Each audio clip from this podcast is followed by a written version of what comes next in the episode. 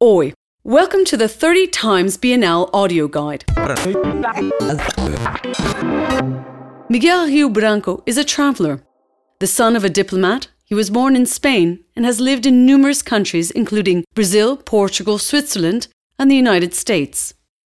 The artist who has exhibited around the world since the beginning of his career moves freely among media, producing work in painting, photography, cinema, and audiovisual installation. Rio Branco brings these media together in order to create images that pose stark contrast between light and shade, between colours themselves, between the detached gaze of the foreigner and emphatic involvement, between objective vision and subjective interpretation. It's as if we were trying to understand and comment on the world he sees before him, though without passing any definitive judgments. The work Nada levarei quando morrer aqueles que mim deve cobrarei no inferno, produced between 1970 and 80, is set in Maciel, a poor neighbourhood in Salvador's Pelourinho in Bahia. In this work, a series of photographs is mixed with video footage to create a filmic portrait.